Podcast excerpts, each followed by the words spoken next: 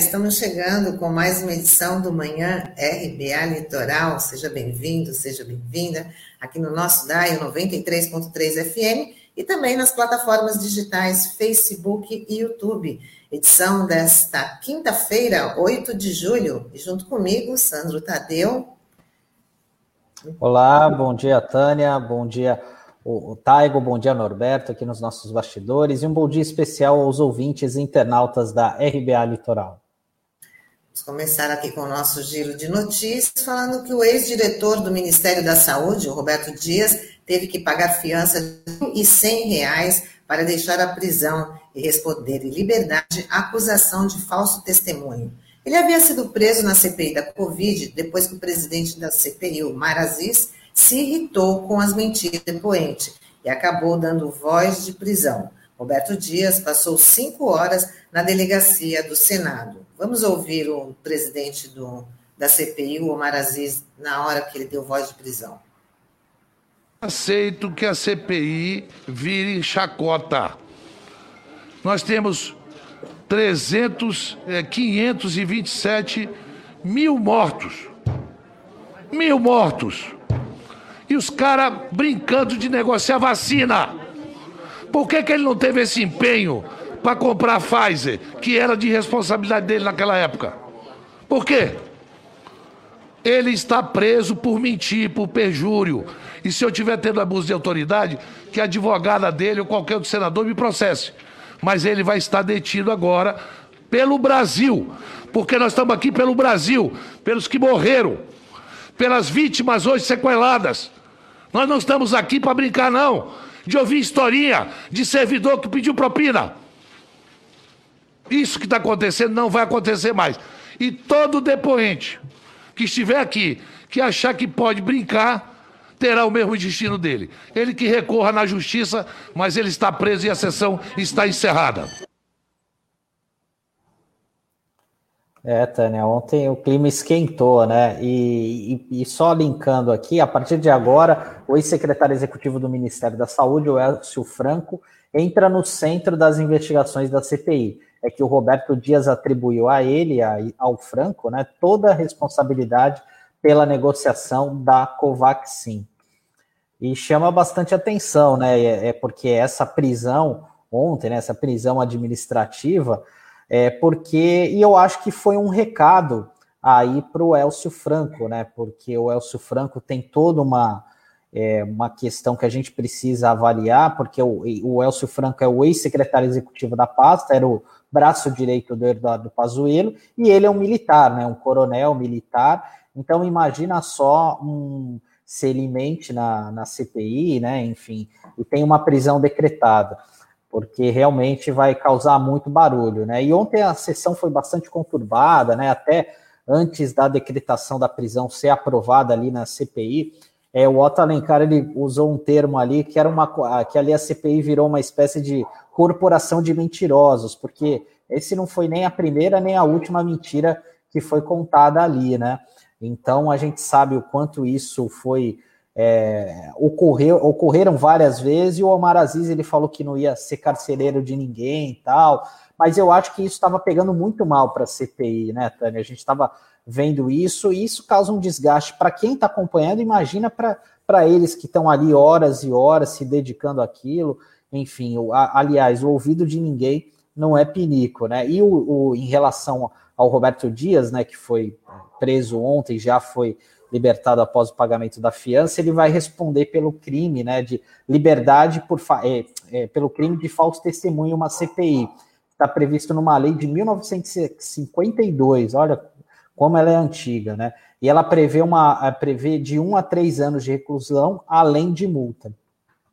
Nossa, porque realmente ontem foi mais um, um dia bem tenso lá, lá na CPI. E aí, o, aquele, o que me chamou também a atenção é que o, o tal do Dominguete, né, do PM Dominguete, que está aí como também centro da, das atenções, e o Alessandro Vieira, o senador Alessandro Vieira, que também já havia pedido a prisão do Dominguete no dia que ele foi depor, o senador Omar Aziz recusou. Né? E aí, onde ele tentou também, o senador é, tentou também chamar, é, falar que de voz de prisão para o Dominguete e o Maraziz não aceitou. Mas eu acho que, como você falou, isso aí é um recado, porque não pode chegar lá né, e achar que não vai ter nenhuma consequência.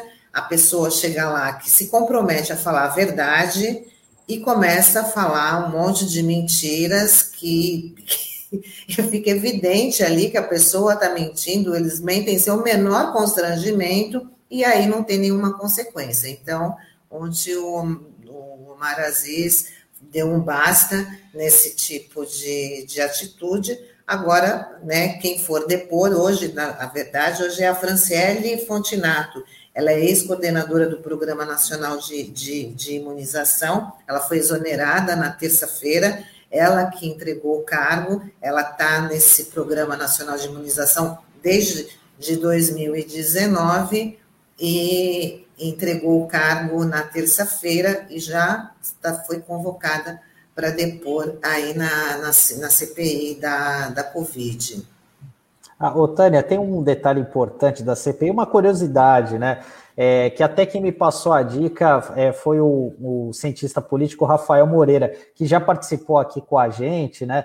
E num determinado momento é, surgiu a informação de um, de um senhor chamado Serafim, porque o Dominguete teve o celular apreendido, né? O Dominguete, só para a gente contextualizar, era aquele PM de Minas Gerais que se dizia representante da, da VAT Medical Supply, que teria oferecido as 400 milhões de doses né, da vacina da Covaxin, quer dizer, da Covaxin não, da, é, da, da AstraZeneca, né, para o governo federal e que teria recebido a, a propina lá de um dólar, a oferta de propina de um dólar por dose.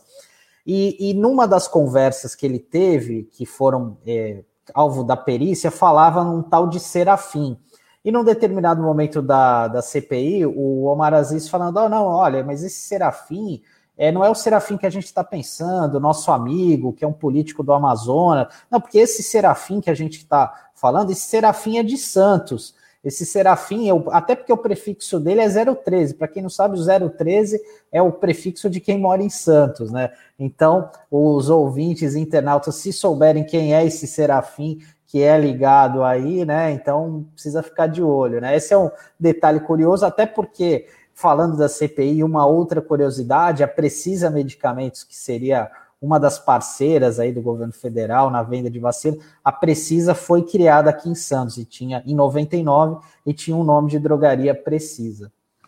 É verdade, eu estou lembrando dessa dessa, dessa passagem durante o depoimento do, do, do, do Roberto Dias na CPI ontem. Ele falou realmente do, do prefixo lá 013, né?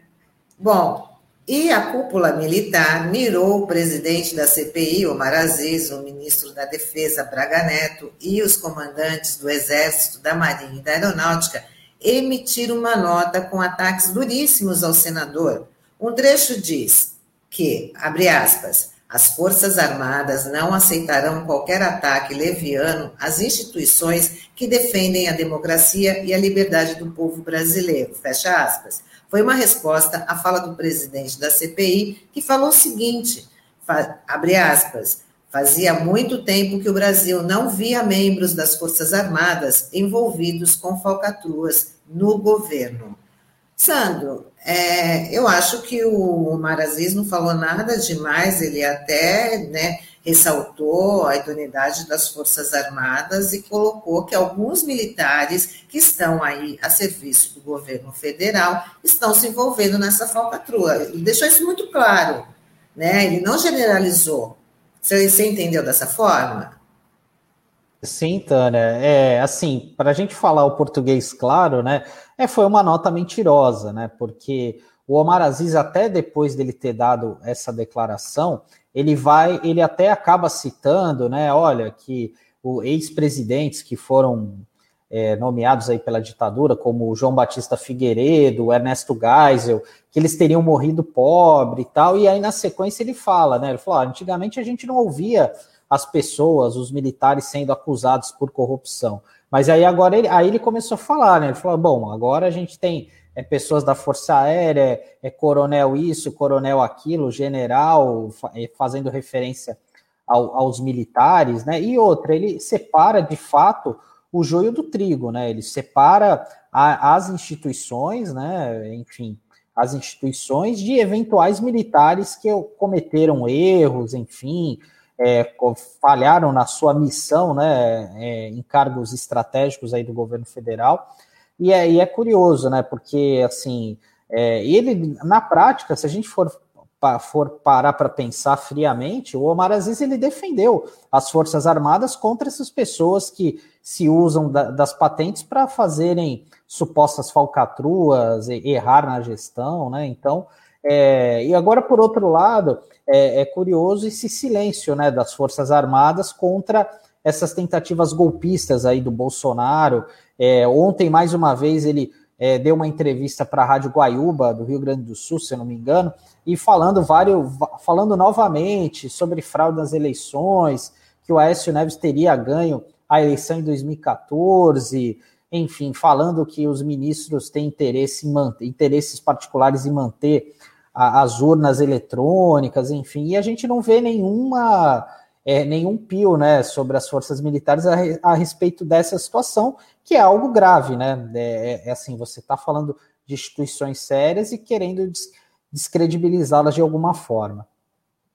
É, e ontem na sessão do, do Senado, o senador Omar Aziz, ele cobrou do presidente do Senado, o Rodrigo Pacheco, né, uma postura da casa em relação a essa nota emitida pela, pelos comandantes da, da, das Forças Armadas e junto com, com o Ministério da Defesa, que pareceu intimar, fazer uma intimação ali para os parlamentares, né, deturpando totalmente o que o presidente da, da, da CPI, o Omar Aziz, ele havia dito durante, durante a, a sessão da, da CPI.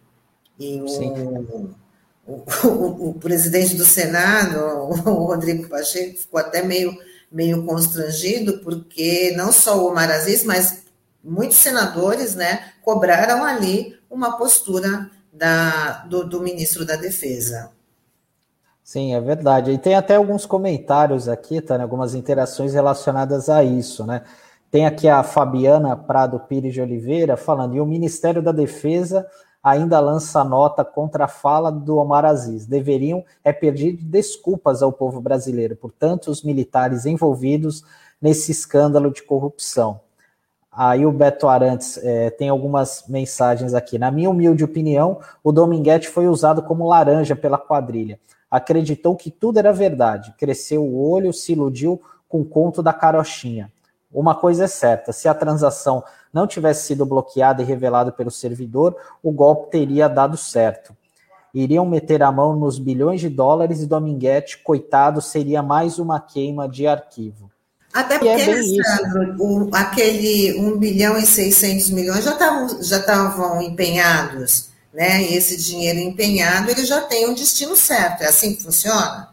Sim, exatamente. É, é o primeiro passo do orçamento público, né? Você ter a reserva dessa quantia para alguma finalidade. Então, que foi uma transação muito suspeita, né? De uma velocidade impressionante. E toda essa narrativa, todo esse embrólio que a gente tem visto aí na CPI ao longo das últimas é, semanas, reforça aquilo que o Alessandro Vieira, senador delegado que que vale a pena você ouvir a, as ponderações que ele faz, porque ele acaba dando um norte, até pela experiência dele, né, como delegado de polícia, enfim, né, então é, muito importante as considerações dele, e ele foi muito feliz na, na CPI, dizendo que a gente estava numa guerra de gangues ali, né, então, que é um pouco isso que a gente tem observado, né, é uma briga de gangues em torno para rapinar o orçamento público. E a gente vai continuar falando também sobre vacina, porque a Anvisa autorizou o início da vacinação em voluntários com a Butanvac, imunizante contra a Covid-19. A decisão foi tomada após reuniões entre técnicos da agência e representantes do Instituto Butantan. Já são mais de 90 mil voluntários inscritos para os testes. Uma boa notícia, né, Tânia? Porque com o avançar da vacinação, é, muita gente acabou, obviamente, optando por se vacinar, enfim. Então, o público que pode ser alvo da vacina ainda é pequeno, né? Mas ainda bem que tem essa grande quantidade de pessoas interessadas, e isso é muito bom para a ciência aqui do país e para o Butantan, né? Que tem se destacado aí na, nessa luta contra a Covid-19. É mais uma opção de, de imunização, né? Mais proteção. Quanto mais, quanto mais vacinas, melhor, né? Só não pode ser as vacinas vencidas, porque a Prefeitura de Santos confirmou que foram aplicadas doses vencidas da vacina AstraZeneca. Por isso, a partir de hoje, será disponibilizada uma dose extra do imunizante a profissionais de saúde que atuam no Instituto Social Hospital Alemão Oswaldo Cruz. A administração Santista divulgou que a decisão veio após um rastreamento do lote 4120Z005, que estava fora do prazo de validade. É, o que também, primeiro o prefeito falou que aqui não tinha dose vencida, aí acho que deu essa declaração antes de fazer esse rastreamento, né, antes de fazer essa verificação de, do, de todos os lotes, e aí chegou à conclusão que havia esse lote que agora tem que, né, as pessoas que, que usaram a vacina desse lote, da AstraZeneca, vão ter que tomar mais uma dose. É, é, e curiosamente essa situação veio à tona, é, Tânia, porque func alguns funcionários do Hospital dos Estivadores realmente provaram que tomaram a vacina vencida, né? E isso causou, assim, causa uma grande preocupação nas pessoas, enfim, né? É, guardadas as devidas proporções, eu acho que os, os ouvintes, os internautas devem se lembrar, quando é, estourou aquela, aquela situação envolvendo o Hospital a Beneficência Portuguesa aqui em Santos, da radioterapia, onde se mostrou que o tratamento da radioterapia não era o adequado, com a bomba de cobalto que era ali, e aquilo deixou com a pulga atrás da orelha muita gente, né, que fez o tratamento de câncer, a gente sabe que é um tratamento difícil, muitas vezes as pessoas não respondem e tal. E aquilo foi um caso que abalou toda a cidade, né? Entendeu? E, e essa questão das vacinas, é, as pessoas ficam muito preocupadas mesmo, né? Porque vem ali como uma espécie de salvação, né? De você tomar a vacina, de se proteger depois de meses no aguardo. Então é complicado, né? É bem complicado e foi uma bateção de cabeça aí ruim aí por parte da, da Secretaria Municipal de Saúde e fica a desconfiança, né? Que se isso ocorreu aqui em Santos, é, será que não ocorreu também em outras localidades do país, né? Então é, a gente precisa ficar sempre atento a isso. Exatamente. E agora, bom, antes da gente receber aqui o, o, o nosso, o nosso convidado, né, porque hoje o assunto, Sandro, vai ser a questão da privatização dos Correios. Né? A, a, a PGR já entrou com recurso na, no Supremo Tribunal Federal, né, lançando uma ação de constitucionalidade por conta que o governo quer vender 100% dos Correios, não quer mais, não quer ter nenhuma participação né, ao contrário da, da, das outras estatais. Então, esse processo de desmonte aí, que pode, vai ser o nosso, o nosso tema, e um prejuízo também para a classe trabalhadora e para toda a sociedade, né?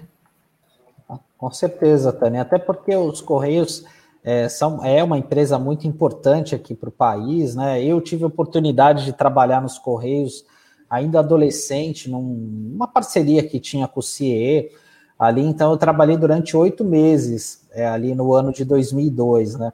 Então a gente percebia que, e ainda percebe, né, que os Correios, em comparação a outras empresas públicas, é, ainda tem uma remuneração muito pequena, né, em relação a, a, a outras empresas estatais, né? O salário é muito baixo do, dos servidores dos Correios, né? Apesar da importância e da relevância do serviço, que muitas empresas acabam optando também pelos Correios, por fazer as entregas em detrimento de outras empresas privadas, né? Então, é, realmente é importante, é um trabalho fundamental e é, uma, e é uma, um assunto que vai dar bastante discussão no Congresso Nacional. Vamos aprofundar mais esse assunto aí, porque o nosso convidado já está por aqui, que é o Zé Antônio, é o diretor de finanças do Sindicato dos Trabalhadores dos Correios. Bora chamar.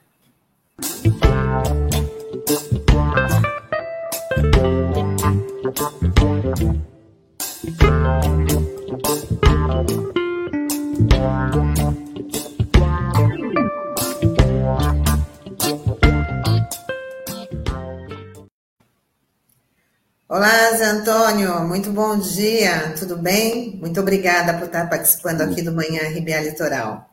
Bom dia, Tânia, e bom dia, Sandro, tudo bom? Vocês estão me ouvindo bem?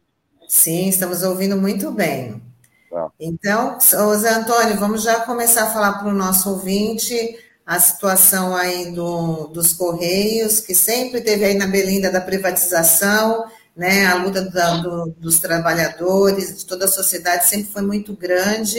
E agora parece que a PGR entrou com uma ação no, no STF, porque pela, pelo plano do governo, eles querem é uma privatização de 100%. Exatamente. É, essa semana, né, a PGR entrou com um pedido, é um pedido, né, o, o Augusto Aras, é, informando que é inconstitucional é, mexer é, é nos Correios 100%, porque a população necessita do trabalho, desse trabalho principal dos Correios, né, que é o serviço social. E eu, no decorrer do programa, nós vamos colocar bem claro é o que isso vai afetar toda a população e os trabalhadores. Nós não estamos falando apenas de trabalhadores, somos quase 100 mil, e são 100 mil famílias que podem, de uma hora para outra, ficarem desempregados. Mas tem a população todinha nesse país que também ficará desassistida.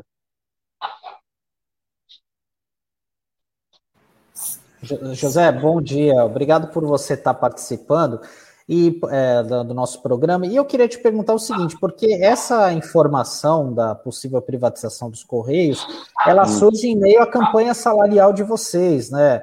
É, como que isso acaba, de uma certa forma, atrapalhando aí a categoria, essa discussão, né? Porque os trabalhadores ficam receosos, eu imagino, né? Queria que você falasse um pouquinho sobre isso. Sim, é, a campanha, a, esse projeto do governo não é de hoje, né? Então, é, na campanha salarial nós já estávamos com esse problema também, porém ele não estava tão avançado quanto agora.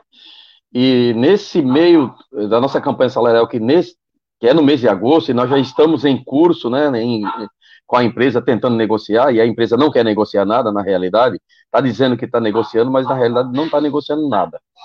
Então, isso vai nos afetar com certeza, porque nós temos que trabalhar em duas linhas eh, de frente agora, atualmente, né, campanha salarial, que não podemos perder mais do que o que já perdemos no, na última campanha, e também vem a questão da privatização. Nós acreditamos que o governo aproveitou é, essa data de campanha salarial para colocar a questão do projeto lá para ser votado, justamente para prejudicar mais ainda, para os trabalhadores ficarem é, numa situação desfavorável e aceitar qualquer proposta que venha de acordo coletivo. Isso nós não vamos fazer. José, pode falar, Sandro. É, só para complementar essa parte da campanha salarial, Tânia, eu não sei se você ouviu, é, antes de você entrar aqui, eu estava falando que eu tive a oportunidade de trabalhar nos Correios ali, quanto estagiário, e, e, existe uma, é, uma defasagem muito grande de salários, né? E eu acho que é importante você falar isso, Zé, porque é, passar para o público, porque infelizmente parte da sociedade acaba é, se deixando levar por alguns discursos, até mesmo pelo que fala da, na parte da mídia, dizendo, olha, porque o servidor público ganha muito bem, e isso e aquilo. Uhum. Eu queria que você falasse para para os nossos ouvintes internautas, qual que é a realidade hoje dos trabalhadores dos Correios? Enfim, você que conhece tão bem, pode falar Sim. pela categoria.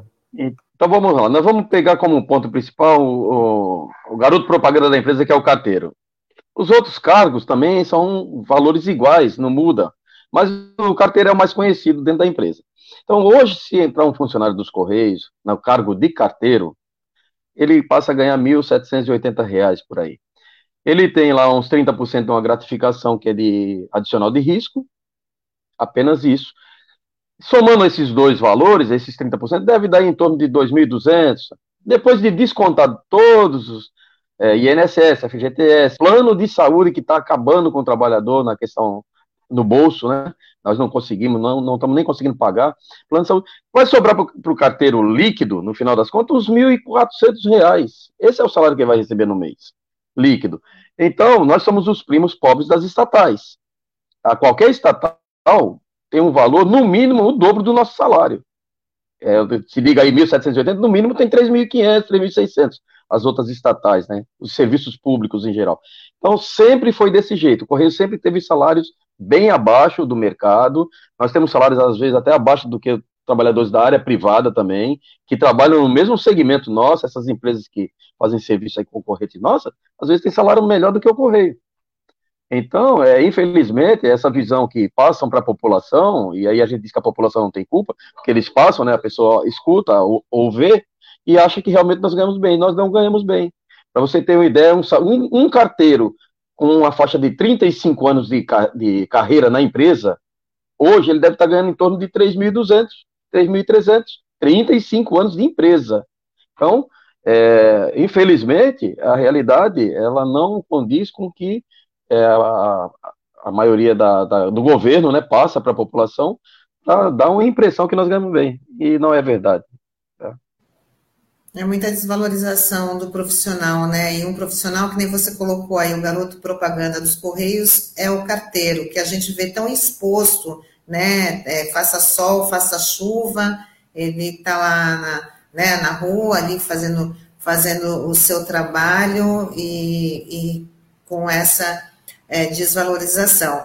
Isa Antônio, é, é assim, é um, é um serviço tão, mas muito importante e que qual é o impacto se acontecer essa privatização para a sociedade. Né? Por, por, exemplo, lá nos rincões, as pessoas que dependem desse serviço do, dos Correios vão ficar ao léu, né? não vão poder contar com, com esse tipo de, de serviço. Com certeza absoluta. Né? Nós não vamos, vamos próximo de, da nossa base aqui, da nossa região. É, se os Correios forem privatizados, é, for, fora a falta de funcionários que já existe, porque já existe uma defasagem do quadro de funcionários. Hoje nós temos em torno de 95 mil trabalhadores na empresa, quando nós deveríamos ter em torno de 130 mil, no mínimo. Então existe, já existe a defasagem.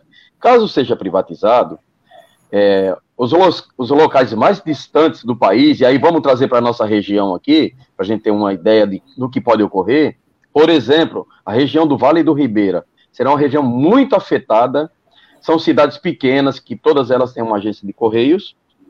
É, porém, aquelas cidades nem sempre dão o lucro necessário para manter o equilíbrio daquela unidade, daquela, da agência daquela cidade. E como é que é, existe esse serviço ainda do correio numa cidade que às vezes não dá o lucro necessário? Porque existe subsídio cruzado. É, as cidades maiores, e aí vamos puxar para a nossa região, Santos, Praia Grande, São Vicente, Cubatão, é, Mongaguá, Peruíbe, até, Itaia, até Itanhaém, ali, aquelas cidades, né? O lado da, do Guarujá. Essas cidades, elas dão lucro suficiente para bancar tanto as suas próprias unidades, quanto as unidades das cidades onde é, o serviço tem que ser feito, que é essencial. Então, caso privatizem, essas cidades ficarão desamparadas, porque nenhum empregador é, da área privada tem interesse em fazer serviço onde não dá um lucro.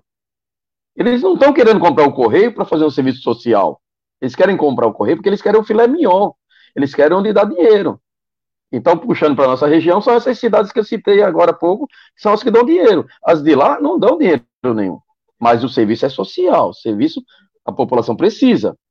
Porque os Correios, ele não é só entrega de carta, não é só entrega de telegrama, não é só entrega de encomenda.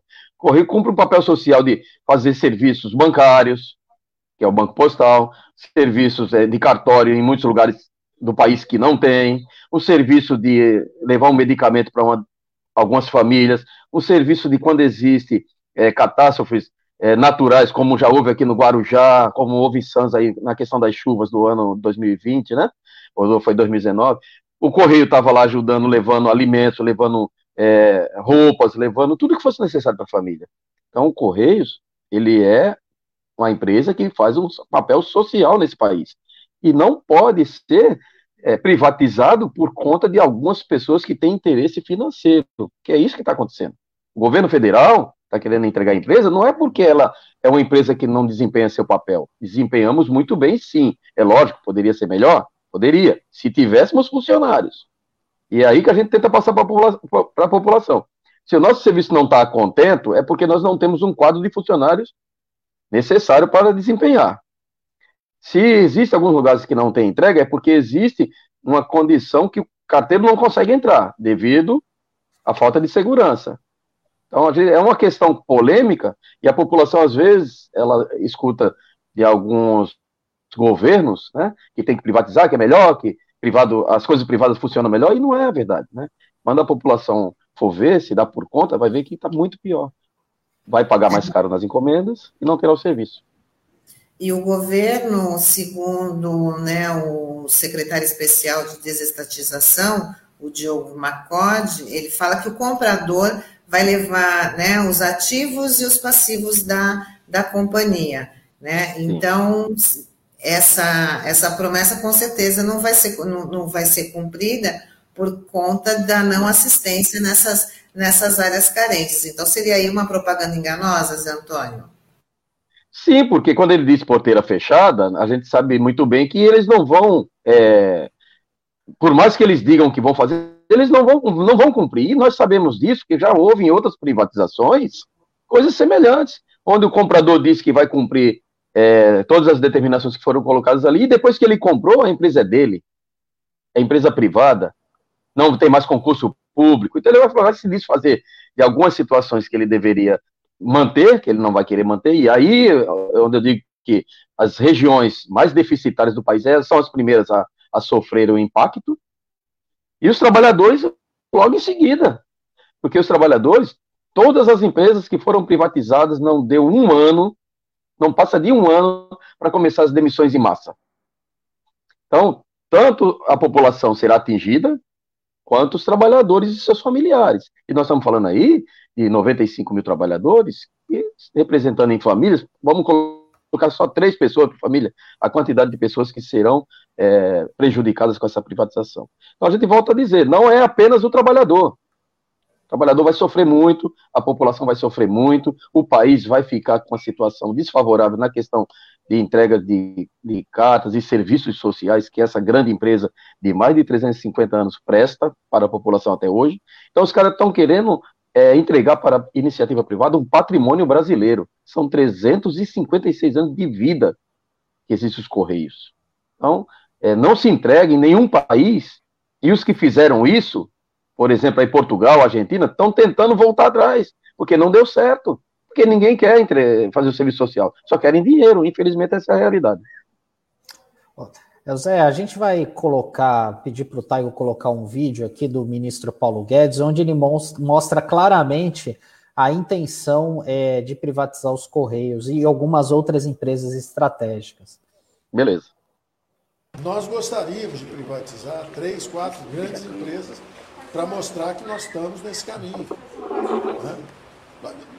Eu, eu falo com transparência o seguinte: nós gostaríamos de Eletrobras, nós gostaríamos de PPSA, nós gostaríamos de Correios e nós gostaríamos de Docas de Santos. São quatro grandes empresas.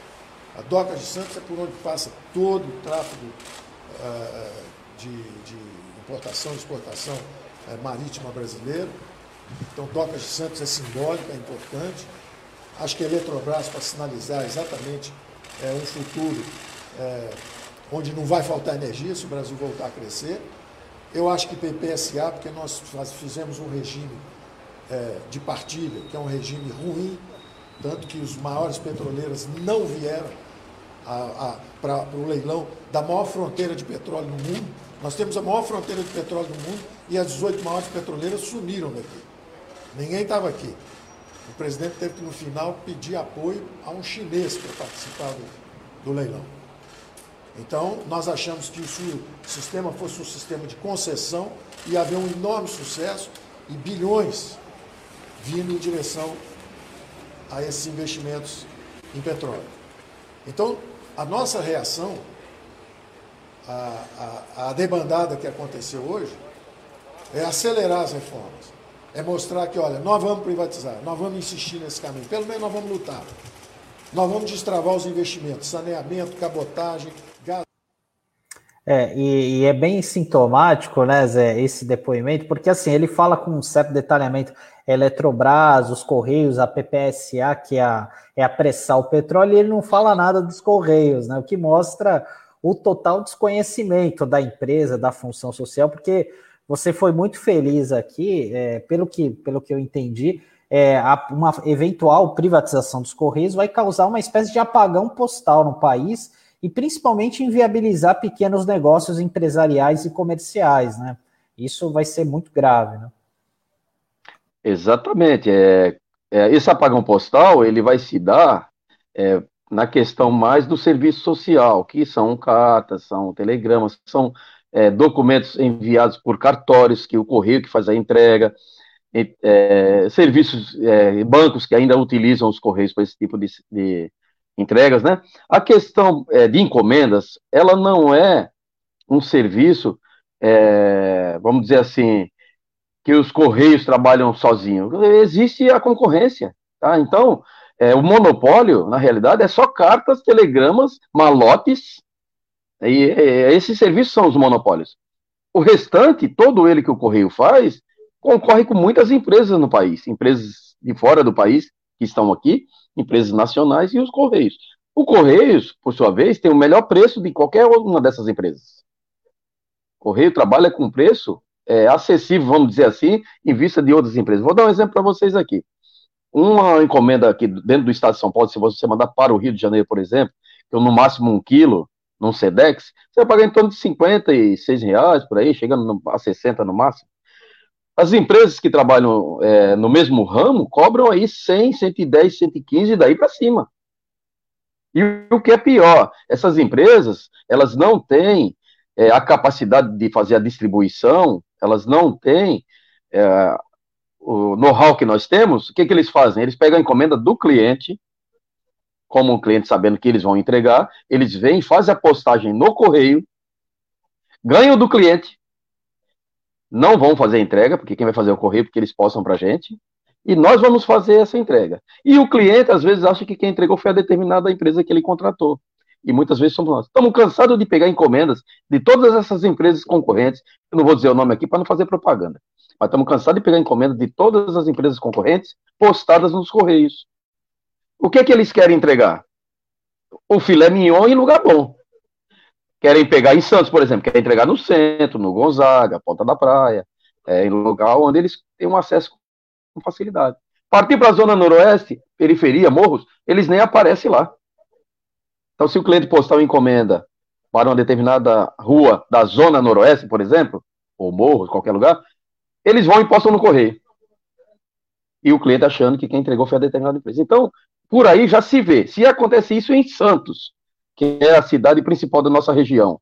Acontece nas demais vizinhas. Imagina, imaginem nós, na região do Vale do Ribeira, as cidades mais distantes da nossa base aqui todinha. Tá? Então é, é muito difícil. Eu vou aproveitar aqui, não sei se tenho tempo, mas aproveitar que nós estamos fazendo um trabalho junto com os deputados federais aqui da região, já conversamos com a com Júnior Bozella, já conversamos com a Rosana Vale, e estamos pedindo uma, uma conversa urgente com o deputado Samuel Moreira, que é da cidade de Registro. Já entramos em contato com a assessoria dele, não conseguimos êxito ainda.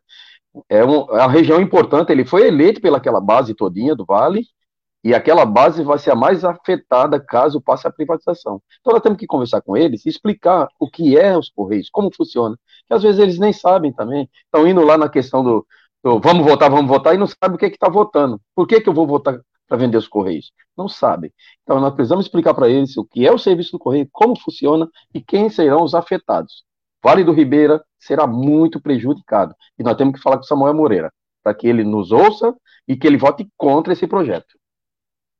E, José, e tem uma, uma perversidade atrás disso daí, que é reflexo da, da reforma trabalhista, que infelizmente acabou passando aí em 2017, mudou muito essa questão trabalhista aqui no nosso país, né? Porque e uma eventual privatização dos Correios vai ampliar ainda mais o que a gente tem chamado hoje da uberização, né? Porque é, vai pre, é, precarizar ainda mais né, esse serviço de entrega como é hoje, né? Enfim, que tem muitos profissionais que acabam é, partindo para esse caminho por conta das dificuldades, das dificuldades financeiras que a gente tem visto aí é, pelo país, e isso vai atrapalhar ainda mais, né? Então é algo que a sociedade precisa é, ficar atenta, né? Com essa. E você trouxe muitas informações importantes, como, como essa questão da entrega, explicando o porquê é, desse apagão logístico e também que isso vai, é, o eventual venda dos Correios vai encarecer ainda mais né,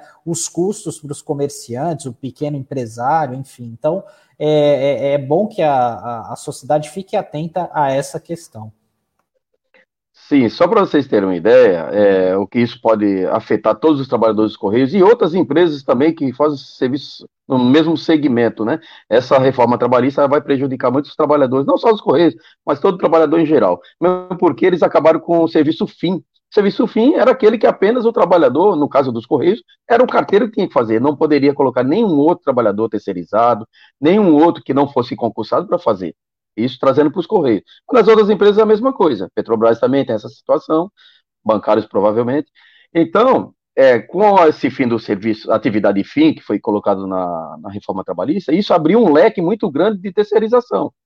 E a terceirização nada mais é do que a escravidão do trabalhador, porque ele não tem direito nenhum. Para vocês terem uma ideia, nós fomos procurados essa semana pelos trabalhadores do Mercado Livre. Fizeram um galpão grande ali na área continental de São Vicente, na rodovia, e esses trabalhadores, eles trabalham com veículo próprio, eles não têm direito a nada, só têm direito a trabalhar. Não tem carteira assinada, eles não têm nenhum benefício, eles não têm nada. Então, nos procuraram, já que é do mesmo segmento, e o nosso sindicato termina atuando nessa área, para eles quererem orientações do que eles podem fazer da vida, que eles estão trabalhando feito escravo, sem direito a nada. E é trabalho, é 12, 14 horas por dia, de domingo a domingo. Então, também aumentou, é né, acontecer com a pandemia, né, muita, o correio foi muito acionado, né, a questão das entregas, porque as pessoas, fica quem pôde, né, continuou em casa, então eu acho que o trabalho deva ter dobrado. Foi isso que aconteceu? Com certeza, o trabalho dobrou, tá? Não só para nós, mas para as outras empresas que concorrem conosco também. Então, o serviço aumentou, o quadro de funcionário diminuiu e a terceirização está se alastrando cada vez mais.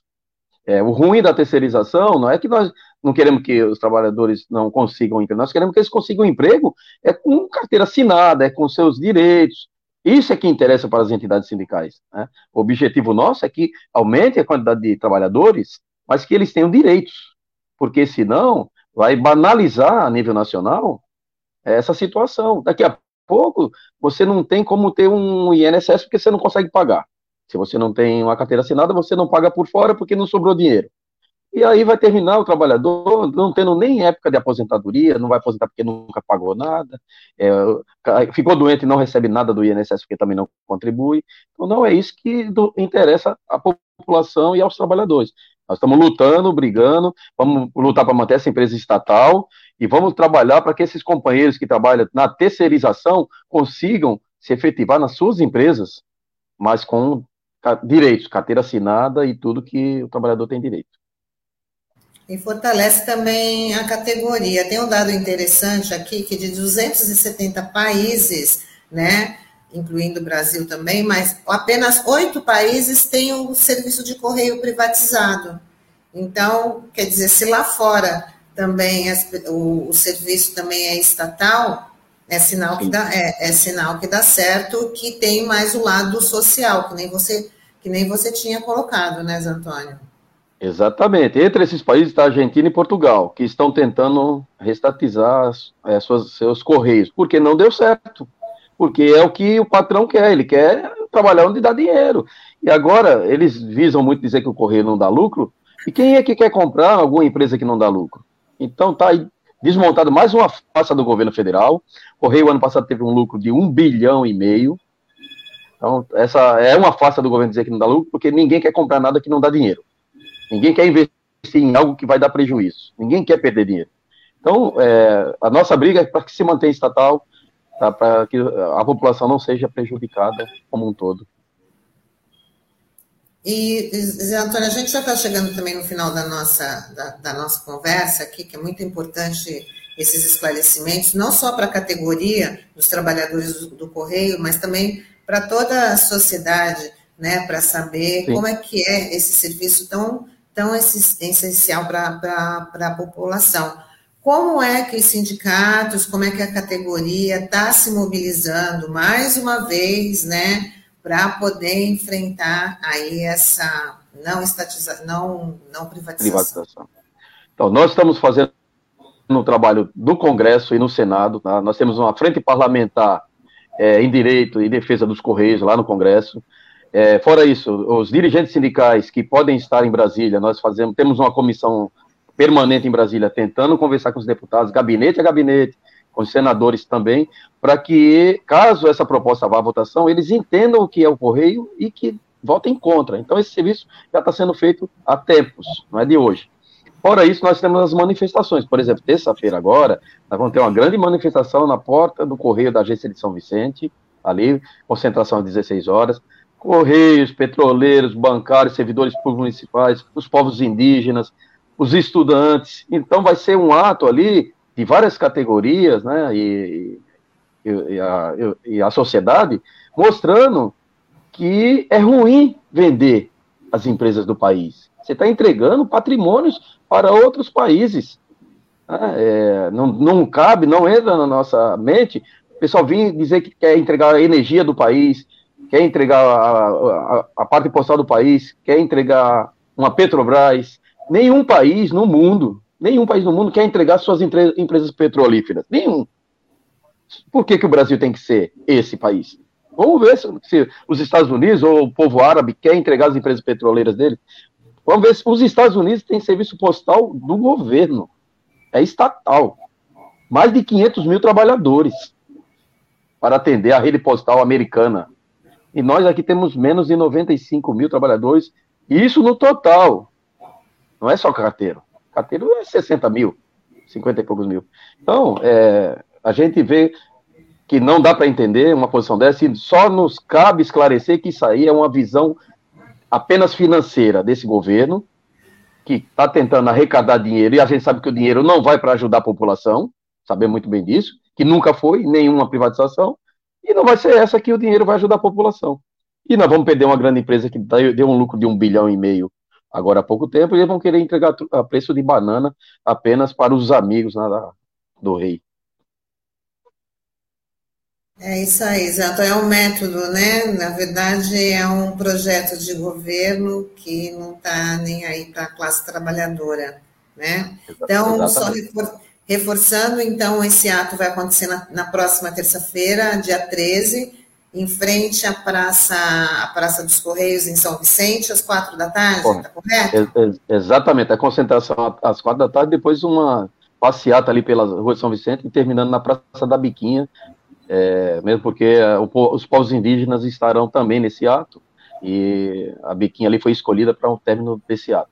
Então, esperando que seja um bom ato, as pessoas que estão nos ouvindo, que puderem participar, fiquem à vontade, tá? É um ato importantíssimo um ato tranquilo, né, sem baderna, sem bagunça. São trabalhadores que estarão ali, a população que estarão ali na praça, bem em frente à porta da agência dos Correios.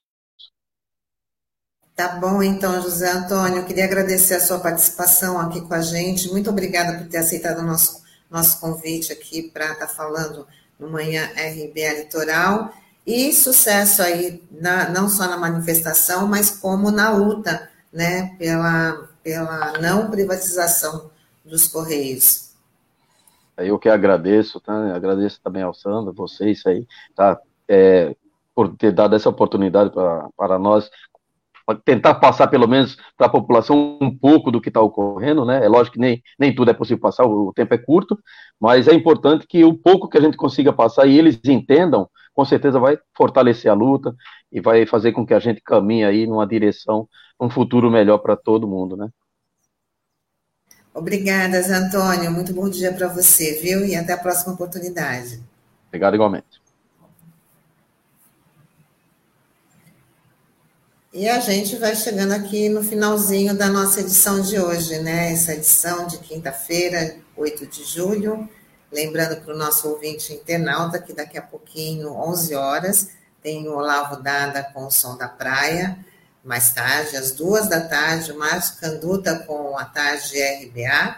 E a reprise do programa acontece no nosso DAI 93.3 FM às 7 da noite. Mas todo o nosso conteúdo está disponível nas plataformas digitais, né, Facebook e YouTube. Agradecendo aí a audiência, a companhia, e a gente está de volta amanhã. Obrigada, Sandro, também pela companhia. Tchau, Tânia. Tchau, ouvintes, internautas. Até amanhã. Tchau, tchau.